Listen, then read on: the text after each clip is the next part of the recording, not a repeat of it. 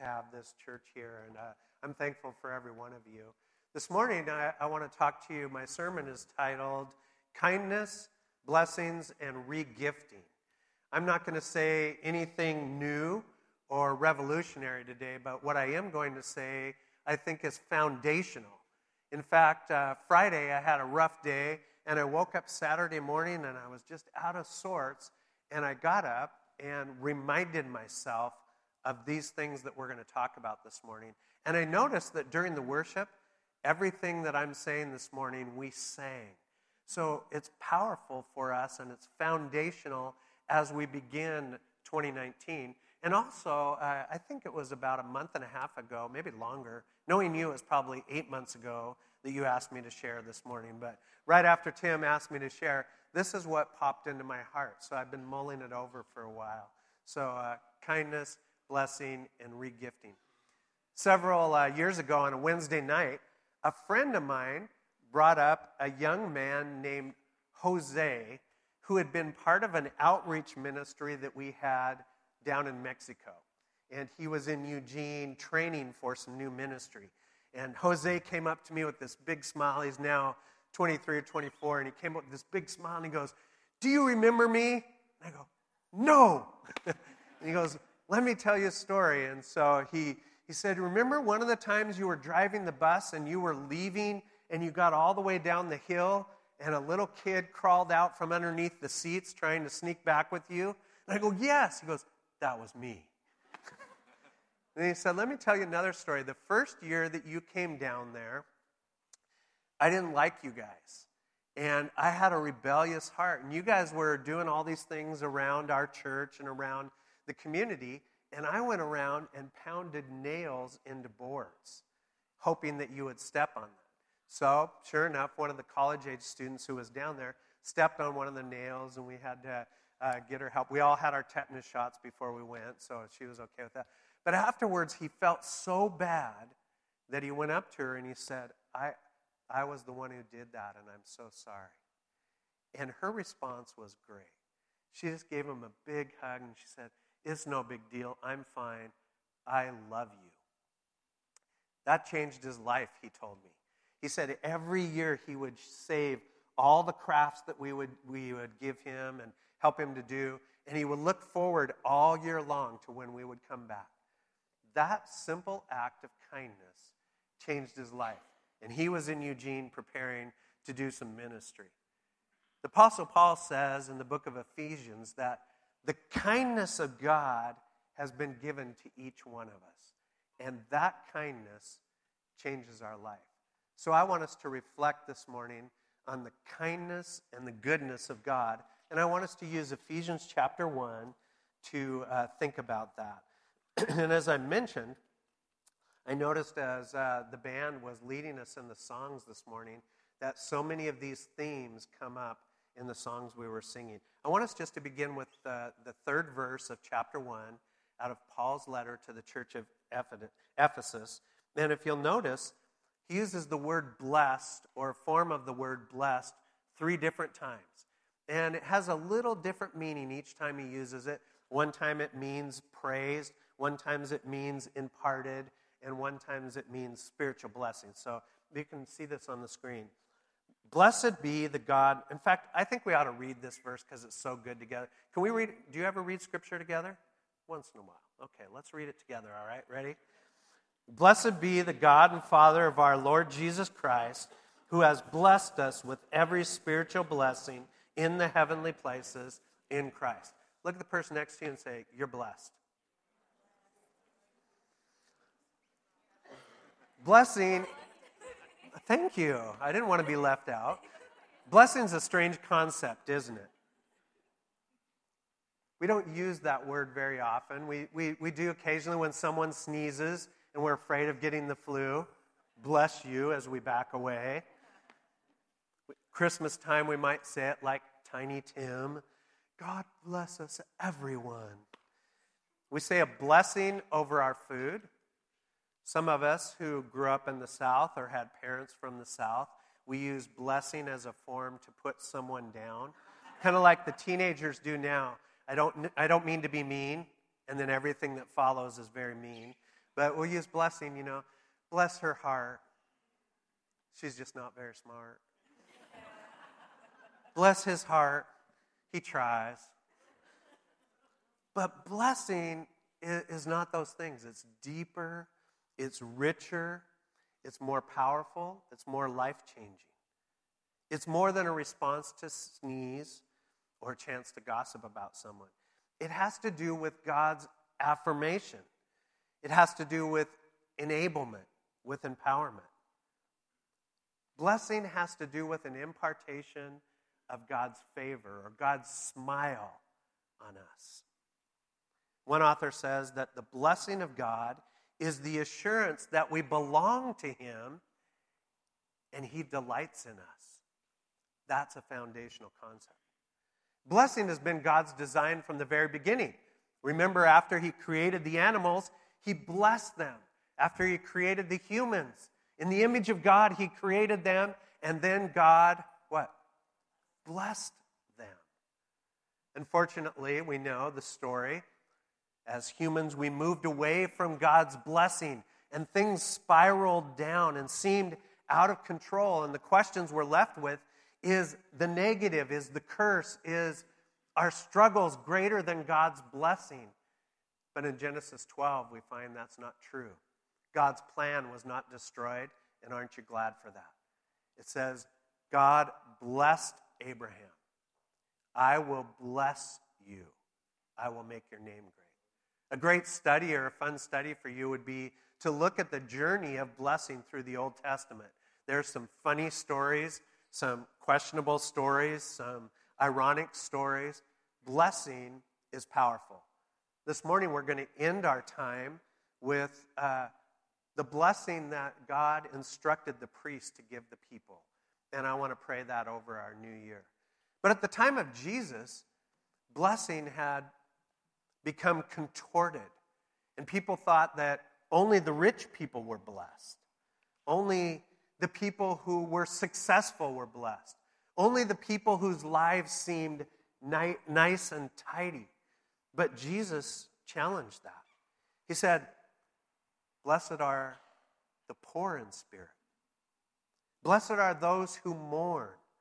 Blessed are those who hunger. Blessed are those who are the meek. And Jesus said, rather than conquering your enemies, bless them. Don't curse them. And Jesus' ministry was a proclamation of God's blessing, of God's acceptance in our life. About, uh, let's see now, 35 years ago, I went to a friend of mine. I went to her wedding, and she had been a good friend through middle school and high school. And the wedding, uh, I thought, was phenomenally boring. It was uh, just uh, the person who was presiding over the wedding, it was just, it was just boring. But after he had pronounced them husband and wife, he did something. He said, I want to bless you. And he reached over and laid hands on them. And he said, Be blessed. That's awesome.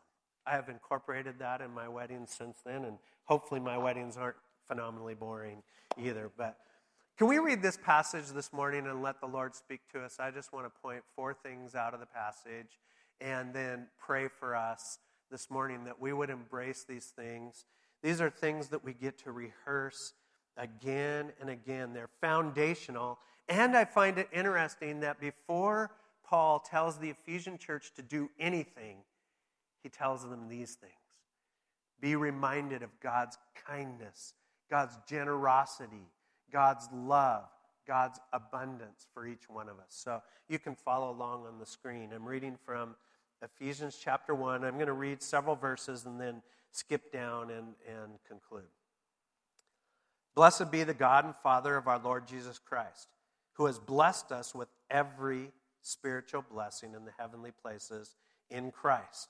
You're sitting next to someone who is blessed.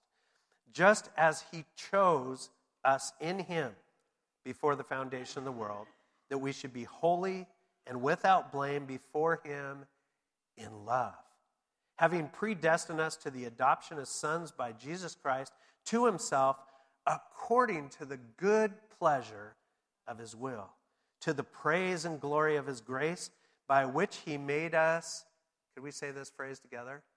Accepted in the beloved. In him we have redemption through his blood, the forgiveness of sins, according to the stinginess of his grace. I'm sorry, according to the riches of his grace, which he made abound to us in all wisdom and prudence. And now I'm skipping down to verse 13. In him you also trusted, after you heard the word of truth, the gospel of your salvation, in whom also, having believed, you were sealed with the Holy Spirit of promise, who is the guarantee of our inheritance until the redemption of the purchased possession to the praise of his glory. Can we say amen together? For 2019, at the beginning of this year, I want to remind ourselves of some of these blessings that Paul mentions here. There are a lot more that you can read, and it continues in chapter 2 and chapter 3. But the first of these two I've combined because they're, they're very similar.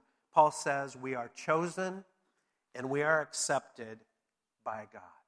We are chosen and we are accepted by God. Let me just take the first of two quick polls this morning. How many have ever felt rejected or been rejected ever in your life? Okay. It's painful. We hate it. We spend a great deal of energy trying to avoid being rejected.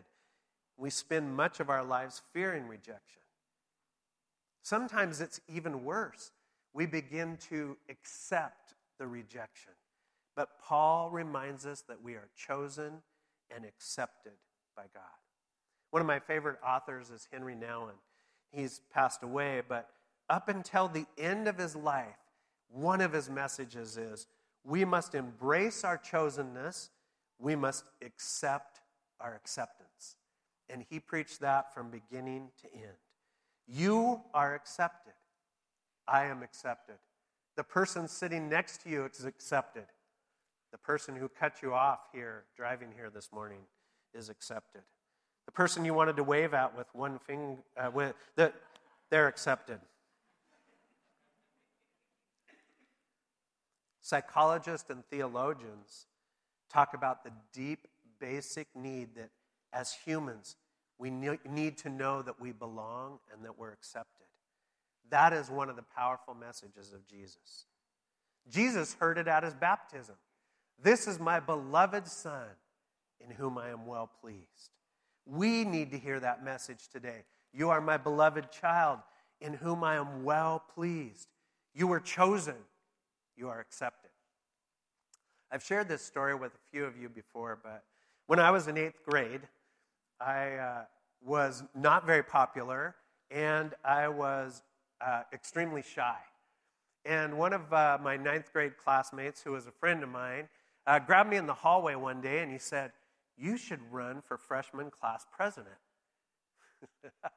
I said, Well, there's two problems with that.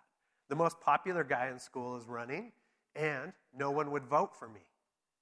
He grabbed me by the shoulders and he said, I'd vote for you.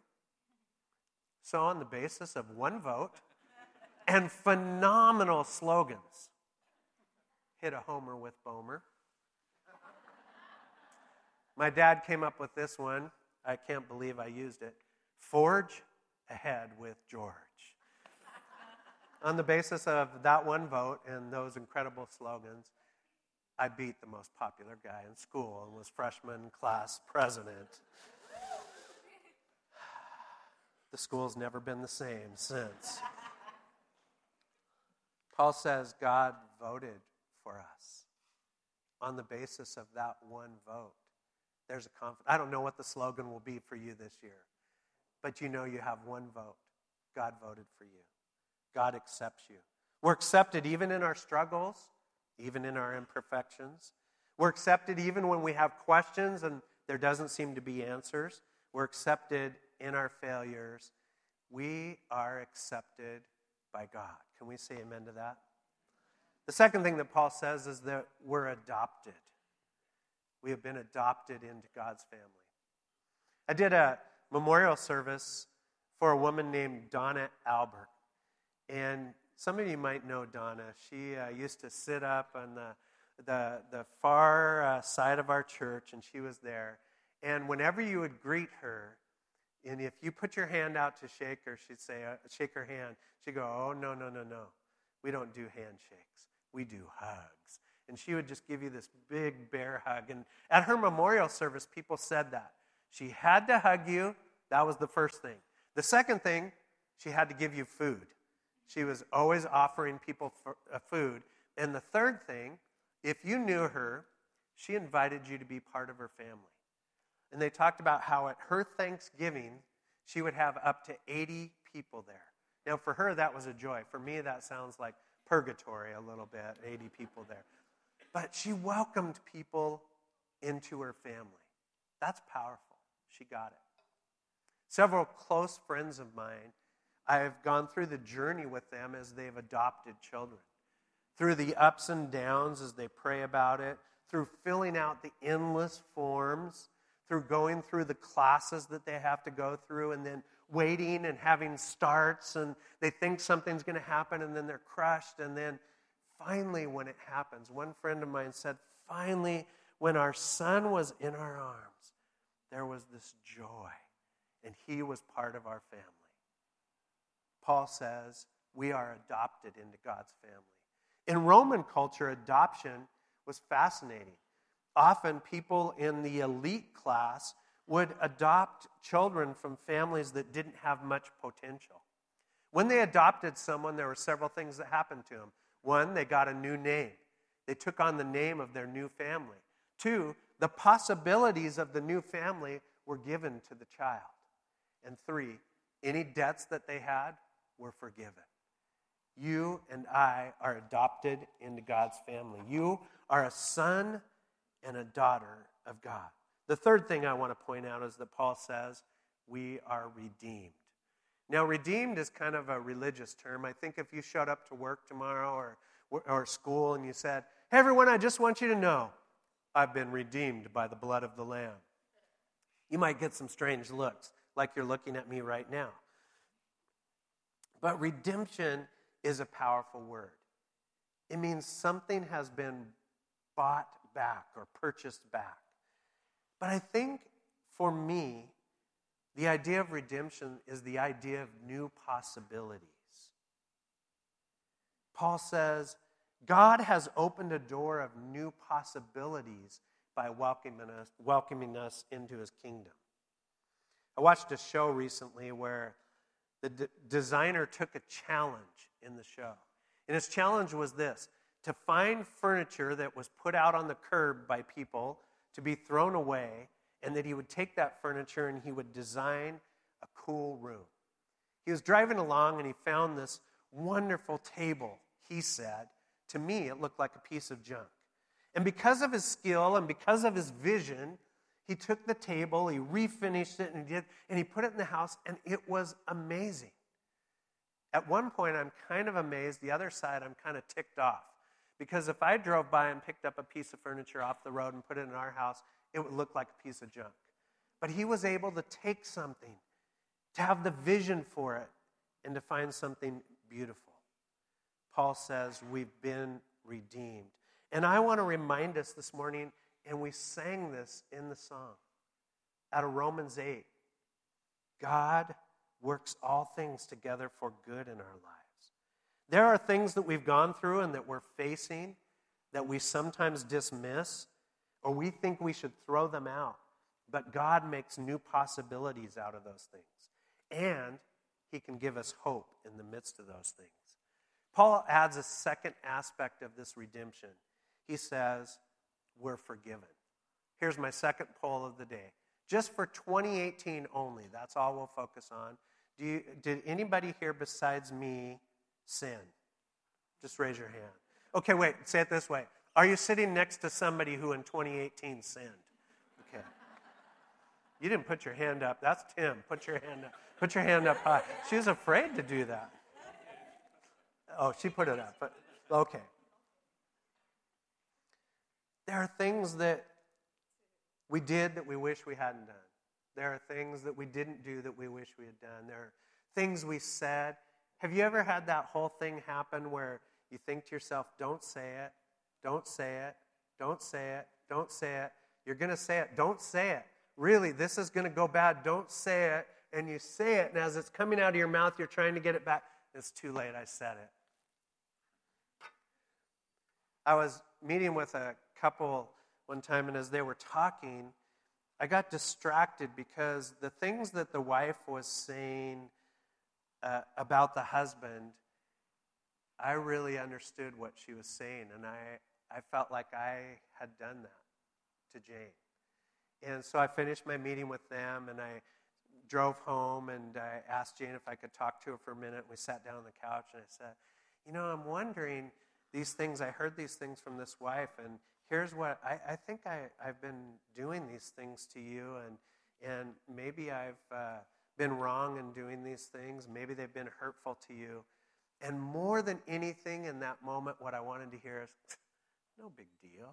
You're awesome. You're George. Hit a homer with Bomer. Come on. But unfortunately, Jane's very honest, and she looked at me and she said, Yeah, that's really true. You've uh, done those things and they've hurt, and I've been sad about them. She goes, But I bought something for you yesterday, and I think it's appropriate now. And she went out to the car and came in, and she had purchased this little red gem, like at Hiram's or something, and on it it just said, Forgiven. And I took that, I carried that thing in my pocket for years. Anytime I was going through something, I reach in, I'm forgiven. That's powerful. Paul says we're forgiven. There's something about the weight of our stuff that holds us back, that binds us up. But Paul says we can become our true selves in Christ when we're forgiven. Don't you think the story about the friends of the guy who couldn't walk, who was on a mat, is hilarious? I think it's just a bunch of guys. You know, they can't, they can't get their friend in to see Jesus. I know. We'll put him through the roof. What a great idea. This is awesome. This is going to be great. And they put ropes on there, tear up the roof, lower him down to Jesus, only to hear these words Son, your sins are forgiven. I wonder if they were a little upset all this work the ropes, the mat, the roof, everything. We're going to have to pay insurance and all that. And you say is forgiven. But I wonder if it's possible if true walking begins first with forgiveness. Can you just say this rather than saying it to somebody else? Can you just say this to yourself this morning? I am forgiven. Lastly, and here's where we'll conclude this morning Paul says we're sealed with the Holy Spirit of promise. We have the promise of the Holy Spirit.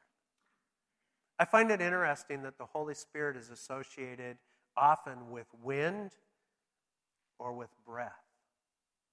The Holy Spirit, the one who comes alongside us, wind or breath. My first college speech class that I ever had was at Lane Community College. Is that where your daughter is going out at Lane? Yeah, and it was my first class, and the teacher said you're only allowed two absences, and you fail the class, and if you're late, you're absent.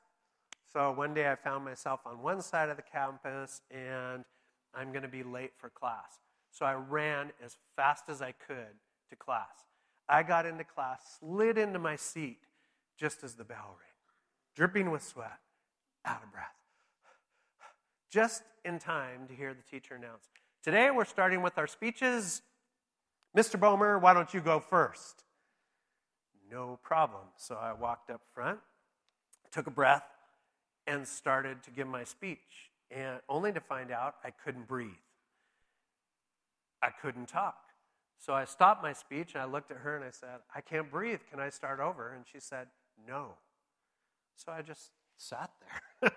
until I caught my breath and finally, and then I gave my speech. It's difficult when we're out of breath, it's hard to do anything. There's a lot of out of breath Christians out there trying to do things without the breath of God. Paul says we don't have to do things on our own. We can breathe in the life of God, the strength of God, and partner with God. So I thought this morning, in honor of my first speech, we could all take a deep breath together and just breathe in the life of God. So let's take a breath together. And then, will you hear this this morning? You are chosen and you are accepted. You have been adopted.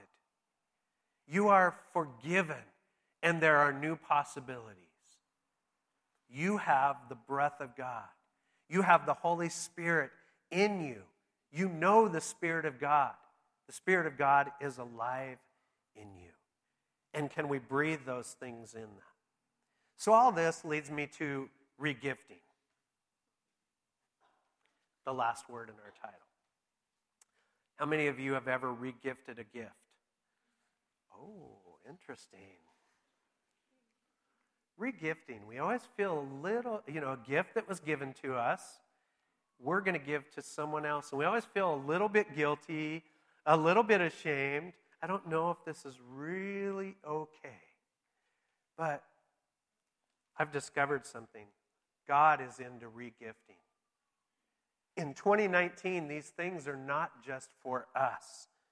Being chosen and accepted and adopted and forgiven, they're not just gifts that we get to hold on to. God wants us to re gift them. Like my young college age friend who gave a gift away to Jose, a gift of kindness, and it changed his life. We don't have to fully understand these things. In fact, the next year, we are, we're, we're on a journey, we're learning. But as we learn these things, we can share them with others. God's blessing to Abraham was a blessing to be a blessing. And this morning, I want to declare to us, as followers of Christ on a journey together, we are blessed to be a blessing. I wonder if you're comfortable, if you could just put your hands out in front of you, and I want to proclaim this blessing from the Old Testament that the priests were commanded to say over the people. In the midst of our struggles, in the midst of our questions, in the midst of things that have been hard, in the midst of the good things, I want to proclaim this blessing over my life and yours and over this church. May the Lord bless you. May the Lord keep you.